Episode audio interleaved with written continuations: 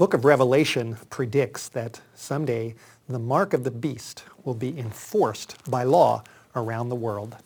Get ready for the details on His Voice today. Welcome to another His Voice Today with Steve Wohlberg. The title of this power-packed message is called The Mark of the Beast Enforced.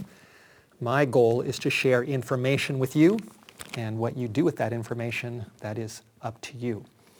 Uh, I don't know if you've watched my past presentations, but we've gone into detail about the beast and about the mark of the beast in other programs of His Voice today. And if you've missed those programs because they have really built up and laid the foundation for what we're going to do today, if you've missed those programs, I encourage you to uh, go to youtube.com forward slash white media and catch up.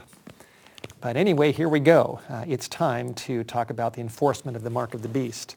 In Revelation chapter 13, verse 16, the Bible predicts, and he causes all. Cause implies force. He causes all, both small and great, rich and poor, free and bond, to receive a mark in their right hand or in their foreheads and that no man might buy or sell save he that had the mark or the name of the beast or the number of his name. Now, first of all, uh, I'll just quickly recap what we've talked about in the past about who the beast is in Bible prophecy. If you were to go back to the 1500s and talk to the Protestant reformers, uh, they were unanimous on who the beast is.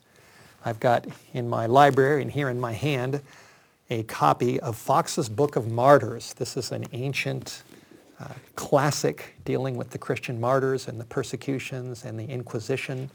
And on page 43 of this book, it tells us who the Protestants believed that the beast was.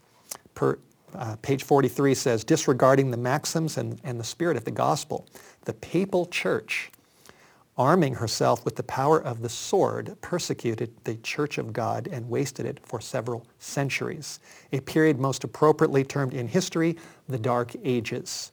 And then it says that the kings of the earth gave their power and their strength to the beast. So this is Fox's Book of Martyrs. It used to be uh, next to the bedsides of the Puritans and the pilgrims who came across the Atlantic from, uh, from England and from Holland coming to establish colonies to help establish America. This book was a classic and they read it and they knew. They knew who the beast was. Now, the Bible also says that the beast will have a mark. It'll have a mark that will be enforced. And I mentioned this in the last program. This is a copy of a Roman Catholic Catechism by Pierre Geiermann, published in 1946, and it comes right out openly, and it says, question, what day is the Sabbath day? Answer, Saturday is the Sabbath day. Why then do we observe Sunday instead of Saturday? The answer is because the Catholic Church transferred the solemnity from Saturday to Sunday. So here's Fox's Book of Martyrs identifying the beast, which is really a system. It's not individuals. It's a system uh, called the Roman Church, which has done a lot of things in history that fulfills prophecy, and that's what the Protestants believed. And here's the Roman Church's catechism that says that they change the Sabbath into Sunday, and they actually see Sunday observance as a mark of their authority as the true church. Now, I know that's shocking, but these are historical facts. And when we go back to Revelation chapter 14, verses 9 to 12, we have a warning about the mark of the beast. And at the end of verse uh, 11, we have a warning about those who receive the mark. And then verse 12 says, here is the patience of the saints. Here are they that keep the commandments of God and the faith of Jesus. And so here are the Ten Commandments. Here's one of the tables of stone. And Revelation talks about the beast and that it would have a mark. And then in verse 12 it says to avoid the mark is to be among the people, the saints, who keep God's commandments and the faith of Jesus. And verse 7 in the same chapter says that we need to worship him that made heaven and earth and the sea and the fountains of waters. And the fact is, when you look at the Ten Commandments, there's only one commandment that talks about the creator of heaven and earth. One of the big ten, and it's number four, which identifies the seventh day Sabbath as God's special day. And that is the commandment that the Roman Church, which Protestants have believed for a long time is the beast of prophecy, has changed. And they claim it is a mark of their authority in religious matters. Now, if all of this is true, if this information is correct, and, and I don't expect you to take my word for it for anything, and I'm not here to condemn anybody, but to share information. And you can do with it whatever you choose.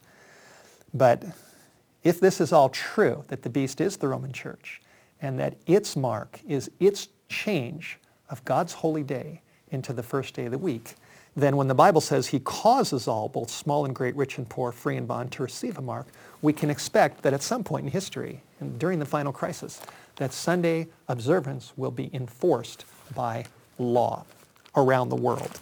Now, is this possible? Is this uh, just some crazy idea, or is it something that can actually really happen uh, in America and around the world? Well, let's discuss this.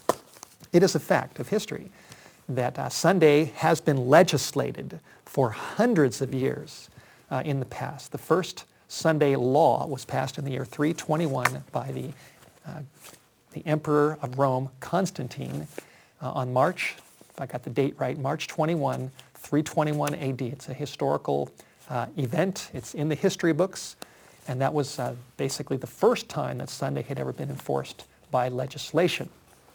If you go down European history, if you go into British history and into colonial American history, uh, you'll find that Sunday has been enforced in various degrees. Uh, those laws used to be called blue laws. I've got a book right here called Dateline Sunday USA, written by an attorney, Warren Johns, and the subtitle says this is, this is the story of three and a half centuries of Sunday law battles in America. And this talks about the court records and the struggles between whether Sunday should be enforced by law, whether this was constitutional or not. It talks about the Blair uh, Sunday bill that was introduced into Congress in the year 1888, seeking national Sunday legislation and how it was defeated. The facts of history are here. Did you know that George Washington uh, was almost thrown in jail because he kissed his wife on a Sunday? Uh, the blue laws were very strict back in the days of early, early colonial America but they've been loosened now, and so now we don't have those kind of laws. But there are, there are many, there are forces, there are churches, there are organizations that are very active at this very moment that would like to see those old blue laws kick back in so that Sunday could be once again legislated by law. Here I have a copy of the large official catechism of the Roman Church, published in 1994. This is their big book of their doctrines. And on page 538, this book comes out very, very clearly in support of Sunday legislation. They believe in it. They encourage uh, their members to seek it. Here, page, actually, I'm sorry, it's 528. It says that public authorities should ensure citizens a time intended for rest and divine worship. Christians should seek recognition of Sundays as legal holidays. So the church, the Catholic Church has gone on record of wanting this. Uh, many popes have gone on record wanting this. There's a whole organization, an alliance in Europe called the uh, European Sunday Alliance that is seeking for leg- Sunday legislation. But at this point, it's never happened on a national or especially not on a global scale. Uh, is something like this actually possible? let me share with you some very volatile and serious information. Let's go back a few years to the day that the towers came down, September 11, 2001. I remember where I was when that time hit. I was in Texas. Uh, my phone rang. It was a friend of mine, and he said, Steve, you've got to turn on your TV. And I did, and I was shocked to see one of the Twin Towers burning right in front of my eyes on live television. And then I was shocked to see another plane hit the second tower, and then the second tower was burning. And then I saw the first tower go down, and then I saw the second tower go down. And along with millions of Americans and people around the world, I watched those images over and over again. And I had a, very strong sense that something big was happening, that something apocalyptic was going on, and that I needed to really sit up and, and take notice. And of course, uh, pray for the families of the victims, which I did. Now, let me tie this in with prophecy. Uh, I strongly believe that there's a, a deep lesson for us in the significance of what happened during the week of 911. If you recall, the date, September 11, 2001, took place on a Tuesday. On a Tuesday, don't forget that. Three days later, there was a big church service in Washington, D.C., in the National Cathedral. And it was a church service where lots of different uh, politicians, congressmen, senators, presidents, they were all there. Uh, anyone who really was anybody in America as far as Washington leadership, they were at that, at that church service. And it was really, a, it was a prayer meeting. Uh, Billy Graham was there representing the Protestant world. There was a rabbi there representing the Jewish world. There was an imam representing uh, the Muslim world there was a cardinal representing the Roman Catholic Church, and one by one, these different leaders gave speeches, and they encouraged people to come together uh, into unity and to pray because the crisis was very real. When you hit the financial center of the most powerful political nation in the world, the potential for a ripple effect to affect the global, global economy was very, very real.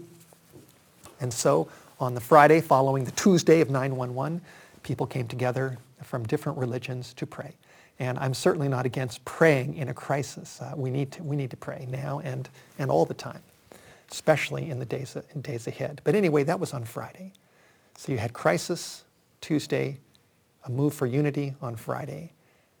What happened two days later?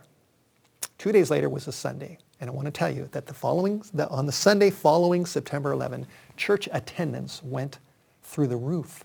Not just in America, but Europe, Australia, around the world, people were going to church like they had never gone to church before. And what is the reason for that? The reason is simple. Like I said, uh, when you hit the financial nerve center of the world's largest and most powerful uh, economy, the potential for a disastrous ripple effect to bring down the economies of the economies of the world is very, very real.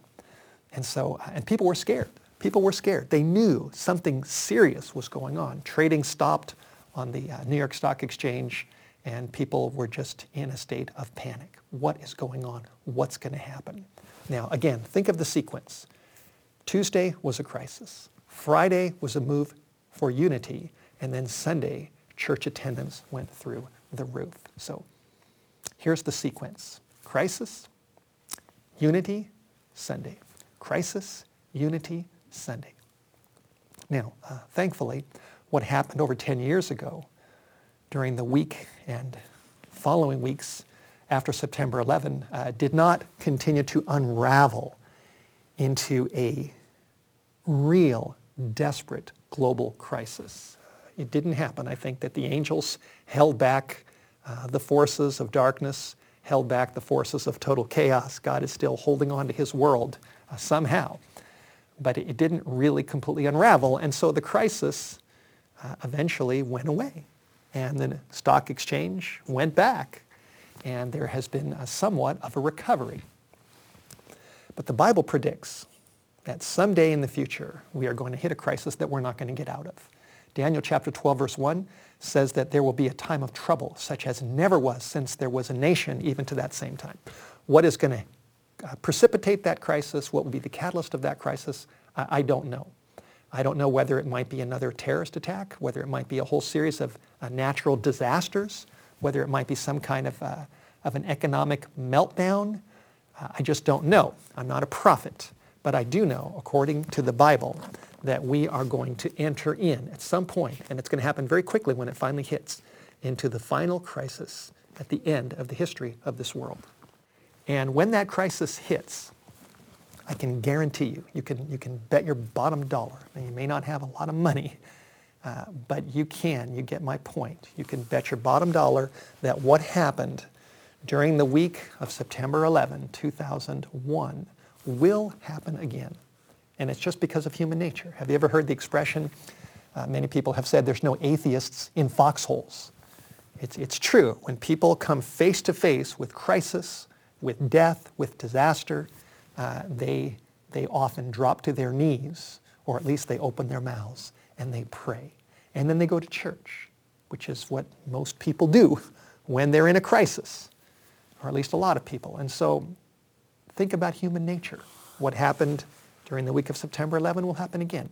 All we need is a big enough crisis to bring about the same sequence of events. There'll be a crisis, then there'll be a move toward unity, coming together of the world's religions, uh, combined with governments, a move for unity, and that will be followed, I can guarantee you, it, it will be followed by uh, people flocking to church, not on Saturday and not on, not, not on Friday, but the majority of the world are going to be going to church on Sunday because that is the biggest day on the planet for worship.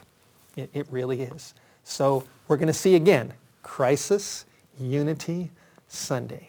And if the crisis doesn't uh, resolve itself like it did so many years ago, if the crisis deepens, if it gets worse, if people get desperate, then what's going to happen is Sunday attendance will eventually shift to the next, the next phase.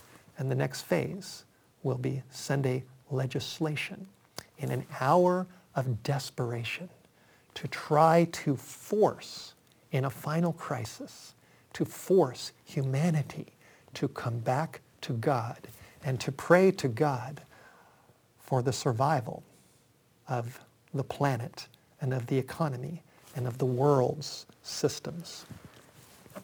That's what's going to happen. That's what, that is what is going to happen. Uh, as I mentioned, the Roman Church, they are pushing for Sunday legislation. In Europe, the European Sunday Alliance is pushing for Sunday legislation. And when we hit a crisis and people are going to church, but the crisis gets worse, then we're going to see laws that are going to kick in as a last ditch effort to try to solve the problem, to force people to pray. When that time comes, when that time comes, and you, you may not believe right now that that time is going to come. Uh, I don't know when you're watching this. You might be watching this in the middle of the crisis and it may be happening right now. If it is, then you, you know this, this message is right on target. Uh, if you are watching before it happens and if you're not sure whether this is really going to happen, just you know, ponder all of this in your heart and study your Bibles to see what's right, what's really right. I strongly believe I'm honest about this belief. I've studied my, Bibles for, my Bible for years and years and years. I've looked at the theories. I know what other people say. I've, I've seen some of the movies about the mark of the beast, the novels, the internet websites, the radio preachers, the TV preachers that say that the whole thing is just really a, a technology issue. A technology issue. But that's not what I read in my Bible. Let's go back to Revelation 14, verse 9. Revelation 14:9 says, The third angel followed them, saying with a loud voice, If any man worships the beast, and the beast is who the Protestants used to believe it was. They've lost this knowledge, but that knowledge needs to be resurrected. And I certainly am not saying that every single person within the Church of Rome is, uh, is beastly. You know, that's just not true at all. I believe there's going to be a lot of sincere Roman Catholics that are going to be in the kingdom of God. I believe that because God is a loving God and a merciful God, and he judges us based upon the light that we have. But it is a fact of history that for 300 years, Protestant scholars from Luther to Wesley to Calvin to Jerome to Spurgeon to Huss, uh, they all believed that the beast was a symbol of the Roman church system. And the Bible warns, if anyone worships the beast, and his image and receives his mark. The mark comes from Rome. It's a, it's a mark of Rome's authority. In the forehead, which does not represent the skin or an implant, it represents the mind, inside the mind, what people think. Or the hand, which represents the actions, what people choose to do. The same shall drink the wine of the wrath of God. It's a very serious warning. And then verse 11 continues on with the warning, what will happen to those that get the mark. And at the end of verse 11, it talks about uh, what will happen to whoever receives the mark of his name. And then verse 12 says, Here is the patience of the saints. Here are they that keep the commandments of God and the faith of Jesus, the third angel's message, points to the safety zone. During the mark of the beast crisis, the Bible says, the Bible says that the safety zone is becoming a saint. It's becoming a person who chooses to keep the commandments of God as God gave them. And the faith, it says, the faith of Jesus. Jesus is mentioned in, it's the last word in verse 12, and then there's the period, Jesus. Now some people say we don't need the law because we, we just have Jesus. But the Bible says that we need to be followers of Jesus, and because we love Jesus and believe in Jesus and accept his grace and his salvation, through his power, we're born again, and then we choose to keep the commandments of God. We don't keep God's law in order to be saved. We keep God's law because we have Jesus in our hearts and we love him and we want to do what's right. And that's what the Bible says. Jesus said, if you love me, keep my commandments. So these are the issues that the book of Revelation reveals. And what's going to happen is once the crisis hits, the final crisis, and there's a move toward unity, and then uh, people are going to church on Sunday and the crisis deepens and finally Sunday attendance, attendance shifts into Sunday legislation. At that time, the message of the third angel is going to go out around the world with a loud voice through uh, ministries like White Horse Media and through many other ministries that are going to be faithful to God, doing the best they can, and by the power of the Holy Spirit, they're going to be giving God's last message to the world. And then as the Ten Commandments are lifted up, just like I'm trying to do right now, the Ten Commandments will be lifted up. People will have a chance all around the world to look at the Big Ten, to go down one, two, three, four. Remember the Sabbath day to keep it holy. And they'll be told two things. They'll be told that uh, Sunday legislation is wrong because number one, it's the wrong day, and number two, it's, it involves force. God never forces uh, people to love him or to follow him or to obey him.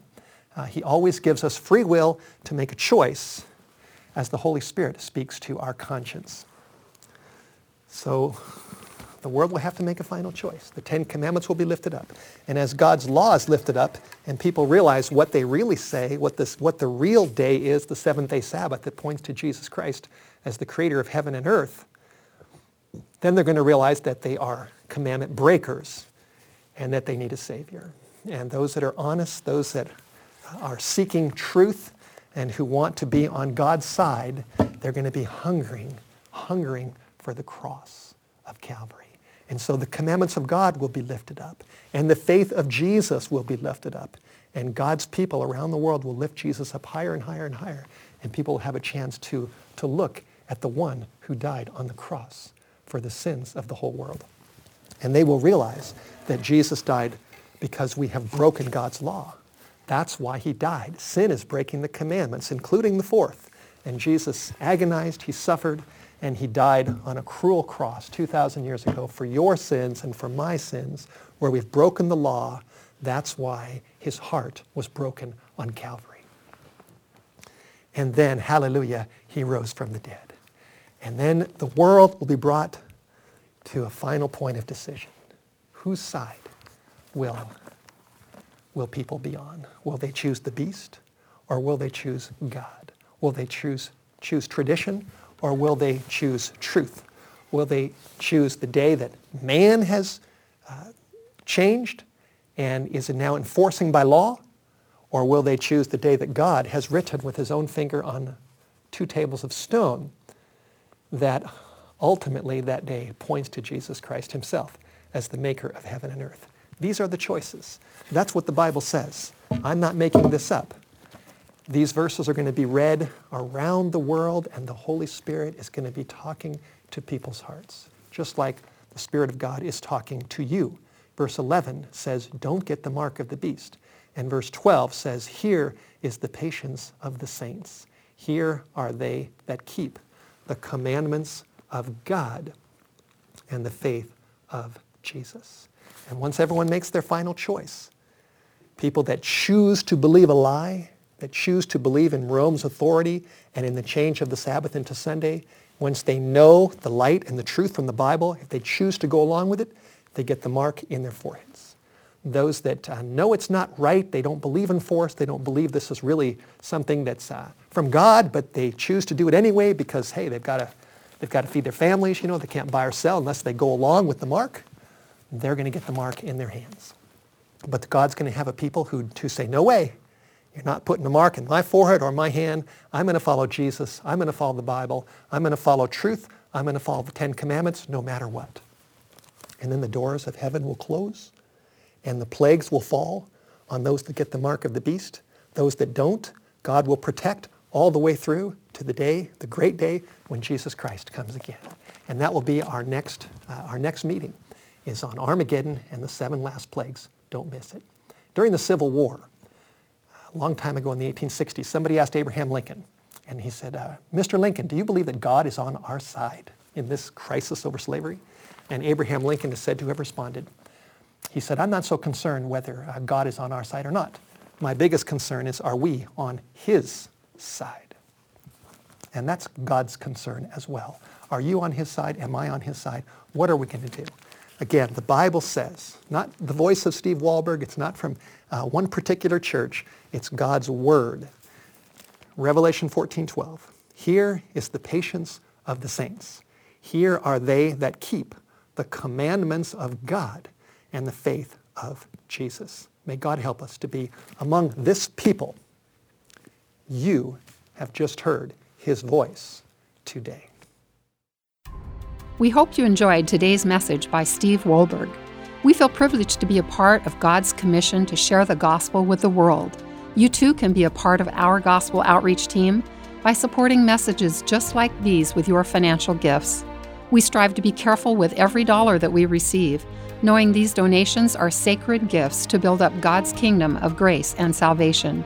To find other great resources or to donate online, go to whitehorsemedia.com or you can call us at 1 800 78 Bible. That's 1 800 782 4253.